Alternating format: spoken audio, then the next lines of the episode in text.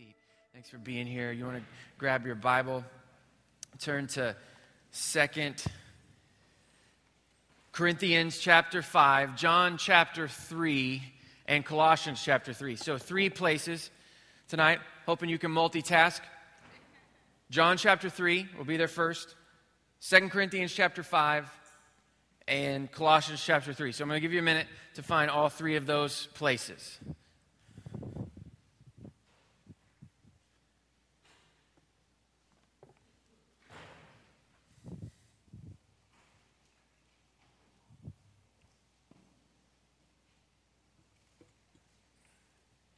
When Amanda and I were first married, we joined the gym on one of those three-month super cheap plans, you know what I'm talking about, and to sweeten the deal, the gym said, we'll throw in a physical fitness test.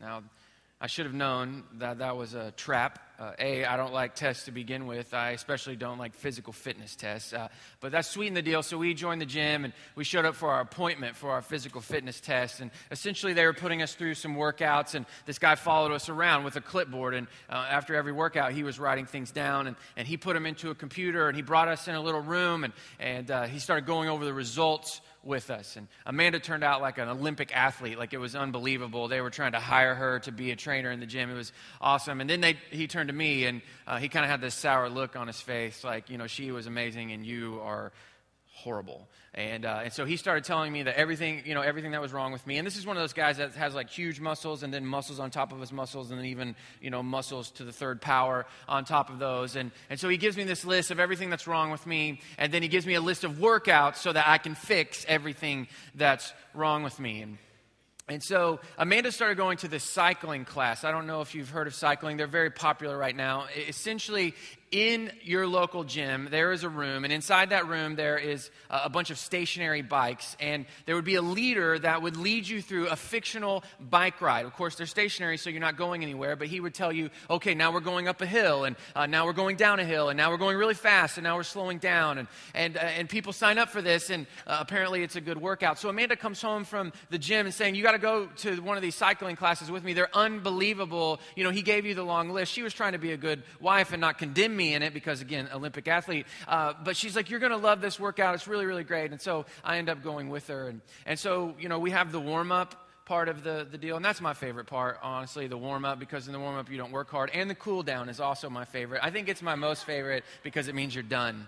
And and so um, we start, and then he says, okay, we're going up a hill. Turn up your resistance. Now, on the handlebars of these stationary bikes are these little knobs, and when you turn the knobs to the right, it's essentially like putting brakes on your stationary bike, and it simulates what it would feel like to ride up a hill. And so this is my first time in a cycling class, and so I look to my right and to my left, and, and the people are cranking up the resistance, and so I crank it up too. Well, you know, when you crank it up, it makes it incredibly, you know, hard, and, and so it was, uh, long story short, it's the worst workout of my life. I hated every moment of it, but Amanda somehow talked me into coming back again the next day. Uh, and I'm not a smart person, but I am a fast learner. I think there's a difference. And what I learned in just my two brief experiences in cycling class is that the man who's telling you what to do never gets off his bike to actually see if you are putting resistance on your bike.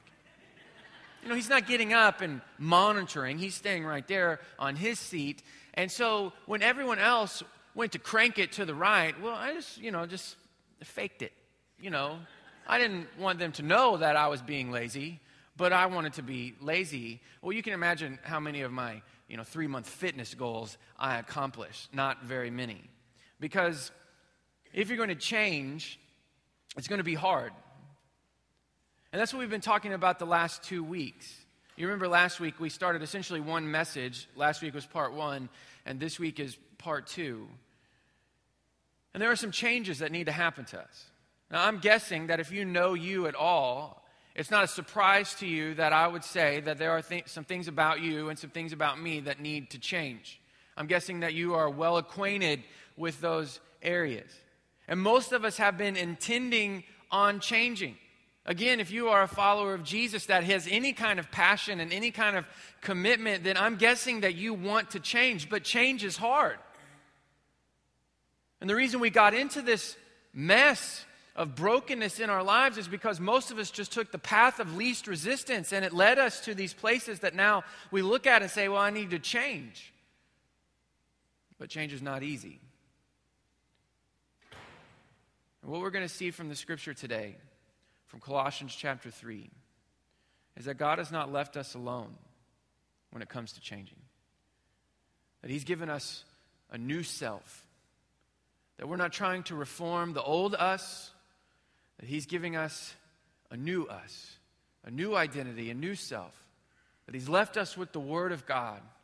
And he's left us with the Spirit of God.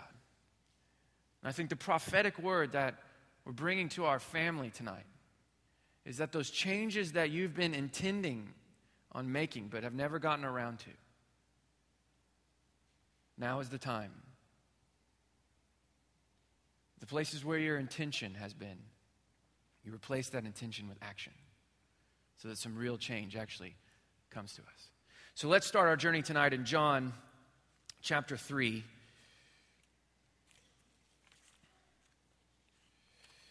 John chapter three, verse one. It says, "Now there was a man of the Pharisees named Nicodemus, a ruler of the Jews." Now, Nicodemus was a Pharisee. That meant that he lived with an incredible amount of moral precision. He was a very righteous man according to their, their law. And he was also a ruler of the Jews, which meant he was a part of the ruling party. So he, he was kind of a unique guy. He was a moral, upright man, and yet he had a tremendous amount of authority. And he comes to Jesus to ask some questions. And it says in verse two, "This man came to Jesus by night and said to him, 'Rabbi, we know that you are a teacher come from God, for no one can do these signs that you do unless God is with him.' And Jesus answered him." Now notice, Jesus is not going to in the least bit answer his question. He's going to introduce a whole new topic to Nicodemus. "And Jesus answered him," verse three, "'Truly, truly, I say to you, unless one is born again, he cannot see the kingdom of God.' And Nicodemus said to him, 'How can a man be born when he is old? Can he enter a second time into his mother's womb and be born?' And Jesus answered, 'Truly, truly, I say to you, unless one is born of water and the Spirit, he cannot enter the kingdom of God.'" So Jesus tells Nicodemus that Nicodemus has to be born again. Now, that phrase has mostly been lost to most of us. In fact, when you hear that phrase right now, it's usually in the context of some political poll, and it rarely has a connotation that you would like to attach your own name with. You know, those born-again believers. I'm guessing that it's been a long time since you've referred to yourself as a born-again Christian, because, again, it has some kind of weird connotation, and none of us want to be weird. But it's really a shame that that phrase has been lost to us, because it's a beautiful and powerful idea. I mean, think about when babies are born here on earth. Everyone gets excited when a baby is born. When our son Jackson was getting ready to be born, Amanda went to the doctor. You know how the ladies kind of go to the doctor at an increasing rate. Well, there towards the end, Amanda goes to the doctor, and the doctor says, "Hey, I think it's time, and I want you to check into the hospital tonight, and we'll get this party started tomorrow morning." Well, of course, we were thrilled, and we were so excited. We packed our bags, and we headed to the hospital to spend a night in the hospital. Now, I wish somebody who had some knowledge would have come to me and said, "Listen, dude, this is not a buy one, get one free scenario. You know, you're going to have to pay for that, and the hospital is a very very expensive hotel." Uh, but, you know, even if somebody had done that to us, it probably wouldn't have mattered. That's how excited we were to welcome our firstborn son in, into the world. And when our daughter Annabeth was born three and a half years later, you know, we were still excited. We were we went on a last date, you know, because moms and dads have to go on a last date right before the baby's born, because it's going to be a while before they're alone again. And so we went out to a real nice dinner, and, and it was kind of like a movie. You know, we're at the dinner, and we're enjoying one each other, and it's kind of like, uh-oh. But it's not a scary uh-oh, it's a, oh yeah, uh-oh, we've been waiting for nine months for this to happen. And so we rushed to the hospital, and we got there, and they're like, "What are you doing? You know, you're early. You're like way, way too early." And I think it was days later before anything actually happened. But we were so excited, because that's how you react, and that's how you respond when babies are born into this world, because there's a moment where they don't exist, they are not here, and then they are here. Well, that's what it means to be born again. In the kingdom of God, you were not there. You did not exist in the kingdom of God. And then you were born again, and you were there. Second Corinthians chapter five essentially says the same thing, but in some different words. It says this in verse seventeen, which will be familiar to many of you. Therefore, if anyone is in Christ, he is a new creation. The old has passed away. Behold, the new has come. So when you place your faith in Jesus, you become a new creation. That's taking us all the way back to Adam and Eve. You remember those stories. God takes dirt when there was no humanity. He takes dirt and he forms it into the shape of a man, and he breathes on that dirt, and Adam begins to exist. And then he takes one of Adam's ribs and he forms Eve. Again, there was a moment in this world where there was no Adam and there was no Eve, and then they were here. There was a moment when you were not in the kingdom of God, and then you were born again. Then you were created all over again, and you were. And that's what Colossians chapter three is saying in verse ten when it says, and we have put on the new self, which is being renewed in knowledge after the image of its creator. That you've been given a new self, the old you. That's the you apart from the grace and power of Jesus. It has gone. And the new you has come.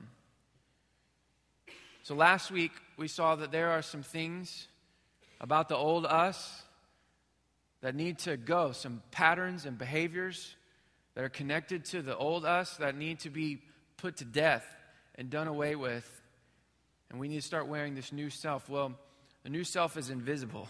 You know, when you become a Christian, they don't give you an outfit to wear so that you know that you're putting on the new self. How do I know when I'm wearing the new self? Well, this is essentially the whole point of the message, and so you've, if you wanted to write something down, you don't have to pay attention to the rest of it tonight. It's a beautiful thing.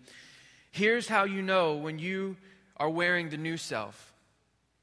Because Jesus is all, and all is for Jesus. You will know when you are wearing the new self, when in your life, Jesus is everything, and everything you do is for Jesus. Look at verse eleven. He says, here, that's in the kingdom of God, in the church, there is not Greek or Jew, circumcised or uncircumcised, barbarian or Scythian, slave, free, but Christ is all and in all. Now he's giving them a, li- a list of distinctions and descriptions that these Colossians might have used to describe themselves. I mean, look at the list again. Greek or Jew, so that's their nationality.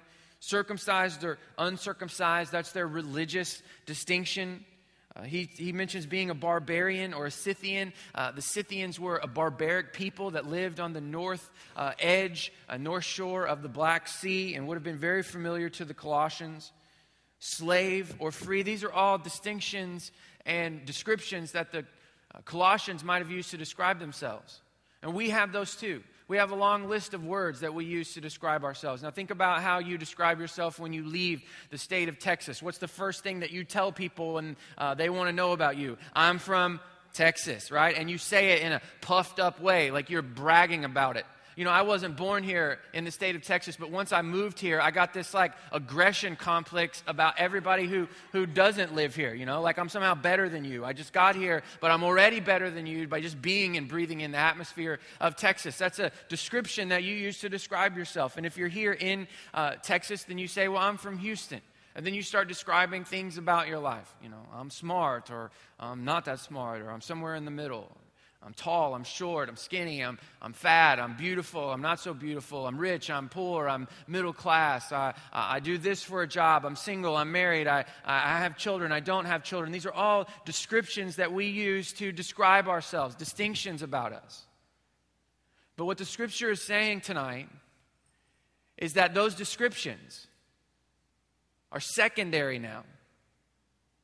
The primary description is Jesus. I mean, that's what it says at the end of this list. But Christ is all and in all.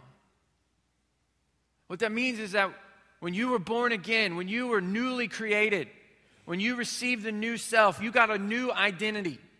And that new identity circles and hovers and orbits around the person and the work of Jesus Christ. So really, when you think about you, you should think about Jesus first. before you start thinking about you. Now, I know that sounds hyper-spiritual and incredibly unhelpful. There are things that we talk about in church all the time that make perfect sense in this room, and as soon as you leave this room, they make no sense whatsoever. They just don't fit with the rest of our lives, and that could uh, that could kind of feel like it is. Oh, yeah, you know, everything is about Jesus, and when I think about me, I got to think about Jesus first. Yeah, the, the potential and the, the chance that that will actually happen for me is like zero point zero zero one percent. That's what many of us are thinking. But the reality is, is that this idea is the difference between you being a, a follower of Jesus that bears much fruit and you being a follower of Jesus who just shows up to church and hopes you're going to go to heaven one day.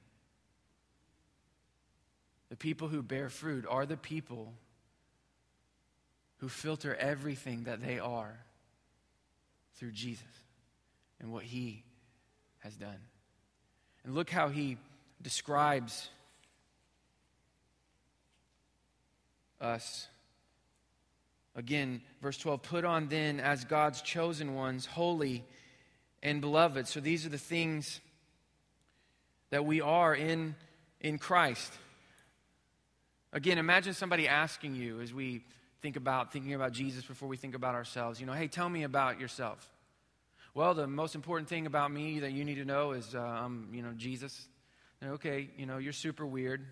And so they're going to ask you another question when you bring up the Jesus bomb into the conversation. Well, you know, tell me about yourself. Are you married? Yeah, I'm married to this amazing man, this, uh, you know, or amazing woman, and Uh, but you need to know that the foundation of our amazing marriage is actually not us and our character. It's it's Jesus. That's what the scripture says, because, you know, uh, the husband and wife should act like, you know, how Jesus loves the church and how the church responds to Jesus. And so I'm married to this amazing person, but Jesus is really the foundation of our marriage. Then they're going to think that you're super weird. And they're going to say, uh, well, you know, what do you do for work? You say, well, I'm in construction, or I do engineering, or, you know, I work at this job or whatever. But Jesus is my provider, because the scripture says that he's going to meet all of my needs according to his riches and glory. And they really want to just end the conversation at this point. And so they're just looking for any shred of humanity in you. And they're going to say, well, what do you do for fun? And they're, well, I, I like sports. I like to follow sports. I used to like to play sports, but then I'm not fit anymore, according to some guy at the gym. And so now I just watch other people play sports.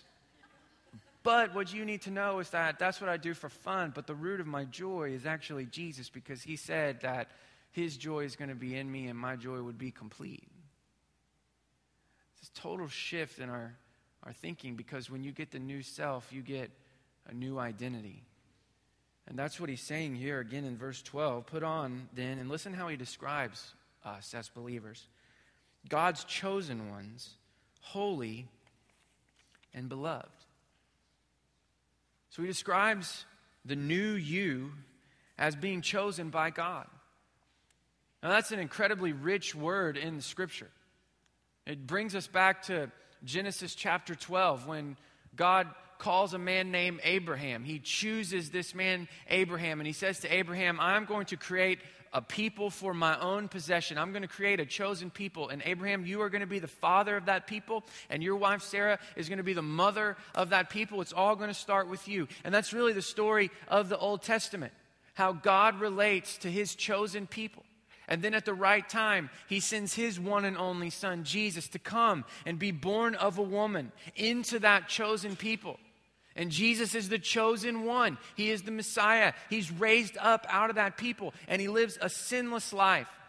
He offers up a sacrificial death, and he takes for himself a glorious resurrection. And the scripture says that everyone who believes in the chosen one, in Jesus, is grafted in to the chosen people of God.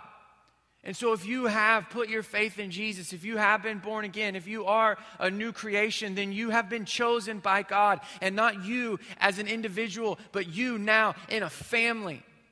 That's why the scripture refers to the church in the New Testament a few times as a house, because in a house is a family. And we are a part of the chosen people of God. And we get all the benefits and all the protection and all the provision of the chosen people of God. And then he says, holy. To be holy is to be pure, to be set apart for something sacred.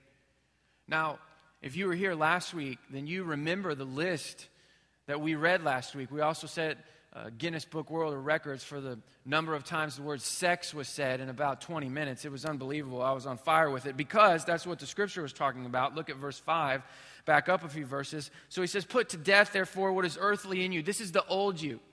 Sexual immorality, impurity, passion, evil desire, and covetousness, which is idolatry. And on account of these, the wrath of God is coming. In these you too once walked when you were living in them. But now you must put them all away. Anger, wrath, malice, slander, and obscene talk from your mouth. Do not lie to one another, seeing that you have put off the old self with its practices. Again, look at that list. Sexual immorality, impurity, idolatry, anger, wrath, malice, slander. And many of us have been guilty of those things this week, just like the Colossians. You know, Paul doesn't just pull that list randomly out of the air. These are people, these are these are things that these people were struggling with and wrestling with and doing. That's why he had to tell them to put them off. So how can he say about them and us just a paragraph later that we are holy? How can he say about me that I'm holy? I know the things that I've done. How can he look at you and say the word holy and pure, knowing the things that you've done? It's because we've been washed by the blood of Jesus.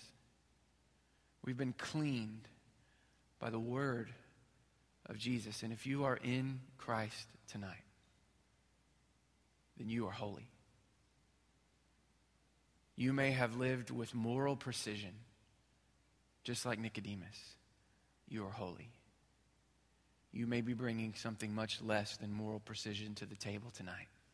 And if you are in Christ, then you are holy. In the Old Testament, the word holy is used often to describe the, the tools and the instruments of the temple.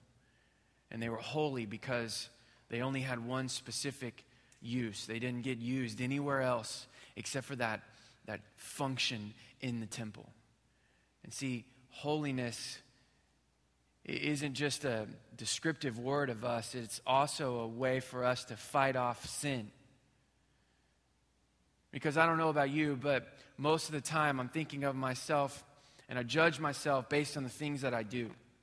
And you probably do too. If you do some great things, then you feel great about yourself. If you do some things that are less than great, then you, you don't feel that great about yourself. Well, what happens when the things that you do are not good? The only thing that you're left with then is that you are not good. And then when you start thinking of yourself as not being good, then when you don't do good, what can you say? I'm not good. So, of course, I do things that are not good. And we just end up justifying and living with those not good things for five years and ten years and fifteen years later. But when you start thinking of yourself as holy, when you start thinking of yourself as pure in Christ, then you can start saying, hey, I'm holy. I shouldn't be seeing this. I'm holy. I shouldn't be saying this. I'm holy. I shouldn't be here. I'm holy. I shouldn't be doing this. Because that's what it says. The new you is holy. The new you is chosen. And the new you is beloved. By the way, this is my friend Matt. Matt's going to help land us the plane uh, tonight. This is his first time to help us do it. So a uh, round of applause for my friend Matt. Yeah. If this is your first time here, we do this every week. What this means is we're almost done. So you're you're happy. It's a good... Good sign for Matt to be out here. But he says you're beloved. The new you is loved. And we talked about the love of God in depth a, a few weeks ago, and so we're not going to camp here. But I, I did just want to say that many of us, we just live under an incredible amount of, of self-condemnation. You know, we all have that little voice inside of our heads that talks to us, that puts thoughts in our minds. And some of your voices hate you. They never have anything good to say about you. They pounce, that voice pounces on you when you make a mistake. When criticism comes, that voice chimes in with that criticism. I just think that many of us just feel a tremendous amount of weight and pressure from our own self-condemnation. And I just want to remind us, according to the Word of God tonight, that wherever you go and whatever room that you find yourself in, the most important opinion in that room says that you are beloved. So it doesn't matter what the voice says. And if the voice of self-condemnation comes to you tonight, or even now, you're not pure, you're not holy, you're not measuring up, then you can just remind that voice in you, according to the Scripture, no, I'm loved by the only opinion that matters. The new you, its new identity. And then it goes on.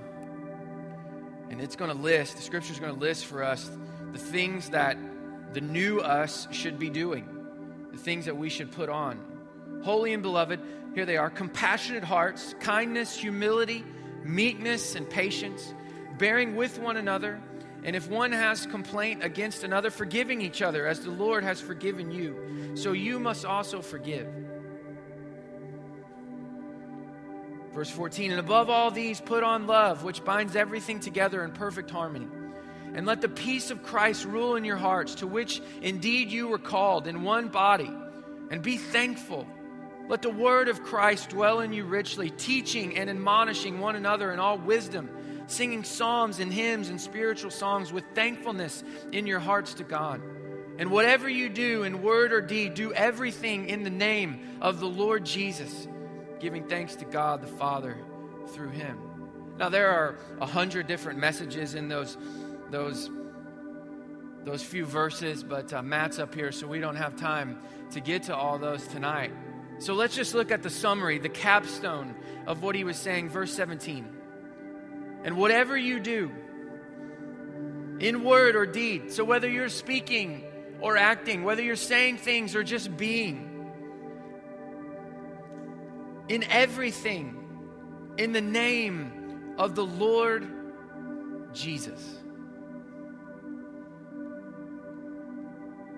Now that phrase, the name of the Lord, it's common in the Old Testament. You can see throughout the Old Testament, it's saying, call on the name of the Lord, and praise the name of the Lord, and bless the name of the Lord, and worship the name of the Lord. And you see servants of God serving in the name of the Lord. But there's one story when it comes to the name of the Lord that gets lifted up above all the other stories, even in the Scripture, and I want to show it to you tonight. Turn to Exodus chapter three.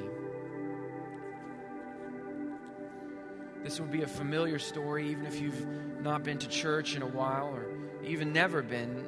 You've heard of this story because it's about Moses. Moses was born into the chosen people of God. But he was actually adopted by the daughter of the Pharaoh, and so he lived his young life as the adopted grandson of the king of Egypt. But he ends up murdering a man to defend his original people, the Israelites, and so he flees Egypt, and he becomes a shepherd. For forty years he lives just tending his flock, and here in Exodus chapter three, he's he's doing exactly that, and he's on this mountain, and he sees a burning bush, and you know the story. God speaks to him out of the burning bush, and this is what God says to him in verse ten. Come, I will send you to Pharaoh, that you may bring my people, the children of Israel, out of Egypt. But Moses said to God, who am I that I should go to Pharaoh and bring the children of Israel out of Egypt? And he said, but I will be with you, and this shall be the sign for you that I have sent you. When you have brought the people out of Egypt, you shall serve God on this mountain. Then Moses said to God, if I come to the people of Israel and say to them, the God of your fathers has sent me to you, and they ask me, what is his name? What shall I say to them? And God said to Moses, I am who I am. And he said, say this to the people of Israel, I am has sent me to you.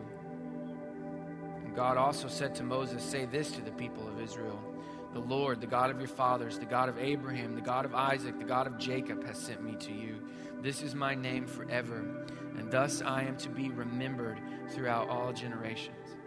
So God gives Moses this mission to be the rescuer of the Israelites, and he just brings his humanity to the table. And he said, who am I to, to be able to do something as great as, as this? And what if they reject me? What if they don't listen to me? I don't know if you can identify with those two fears that he brings up. You know, am I enough? Do I measure up? And what will people think of me? I know nobody in here has ever struggled with those two things, except for probably every day of your entire life. But Moses is just honest about it, and he brings his fears to the table. And he starts his first question by saying, who am I? Man, we're obsessed with that question. That question is in our bones. Who am I in this circle of friends? Who am I at work? Who am I at my university? Who am I in this relationship? Who am I in this home? Who am I in this family? Who am I on this street of neighbors? Who am I among our friends? Who am I on my team? And who am I when I drop off my kids? Who am I among all the other parents? Who am I? And what does God say to Moses when Moses starts going, who am I? He essentially says, who you are is, for the most part, irrelevant to this conversation, because I am.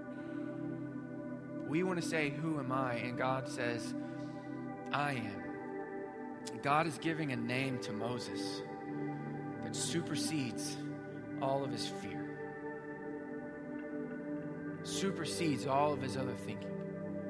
And that's what Colossians chapter three, verse seventeen is talking about. A name has been given to us. It supersedes all of our brokenness. It supersedes all of our selfishness. It supersedes all of our plans. The name of Jesus has been given to us. And when you wear the new self, everything you do is under the banner of the name of Jesus. We see in the scripture that the name of Jesus has been given unrivaled power. It's at the name of Jesus that demons are expelled. It's at the name of Jesus that people are healed. It's at the name of Jesus that people are saved, lives are transformed. The name of Jesus has unparalleled and unrivaled power. And as we think about the places in us that need to change, the name of Jesus is a lifeline out of brokenness and temptation. You know, just take that list from last week, the one that we read earlier, about sexual immorality and anger and the things that we say. I mean, maybe you're in a dating relationship and you're in a, a moment in that relationship where it feels like the momentum is, is bringing you around first base, second base, third base, you know where I'm going. And if you get into that situation, just stop and say, hey, can we talk about Jesus right now? I'm thinking that's going to put the brakes on everything when you bring that up. Or maybe that link appears on your computer. You weren't asking for it. You weren't seeking it out. It just pops up. And as it pops up, you find the arrow moving in that direction, and you know you've got seconds and not minutes to try to talk yourself out of it. And really, you don't have the time to, to give yourself the, the list of the fifteen reasons why you should avoid clicking that link. So instead of, uh, of just trying to hold yourself back, why don't you just breathe out, out loud, the name of Jesus? Or you're getting ready to fire off that angry email, that wrath-filled email because they hurt you and now it's time for you to hurt them. Why don't you just stop and pray in the name of Jesus, because the name of Jesus has unrivaled power, and it is a defibrillator to our minds and hearts to snap us back into righteous and clear thinking. Some of us have been just trying to hold ourselves back from sin. And when you use your own willpower, what you are saying in that moment of temptation is your own name. And your name has no power. And your name has no authority. And it's no wonder we're still asking for forgiveness for the same ten things that we've asked for forgiveness from all the days of our lives. So instead of just saying your own name in temptation and in the midst of brokenness, brokenness, why don't you say the name that is above every name? Why don't you say the name of, of the one that demons have to bow to and be removed from? The name of Jesus. And if there are things in me and in you, things that we do, places that we go, things that we are a part of, that you could not in good conscience say out loud the name of Jesus, because they just don't fit together. Well, I guess we know where change needs to start, in us. The old you is gone, so let it go. The new you has come in Jesus, so let it come. Let's pray. Father, we are so grateful that you are not trying to reform anybody tonight. You're not trying to bind us up, to try to keep the old self clean and pure. But you are giving a new self.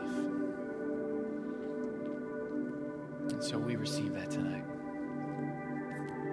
Why don't you just uh, just receive tonight and go through mentally, spiritually, that you are chosen, you are part of the chosen people of God, that you are holy tonight, and that you are beloved. And in your own words, in the quietness of your own soul, could you just receive that from God?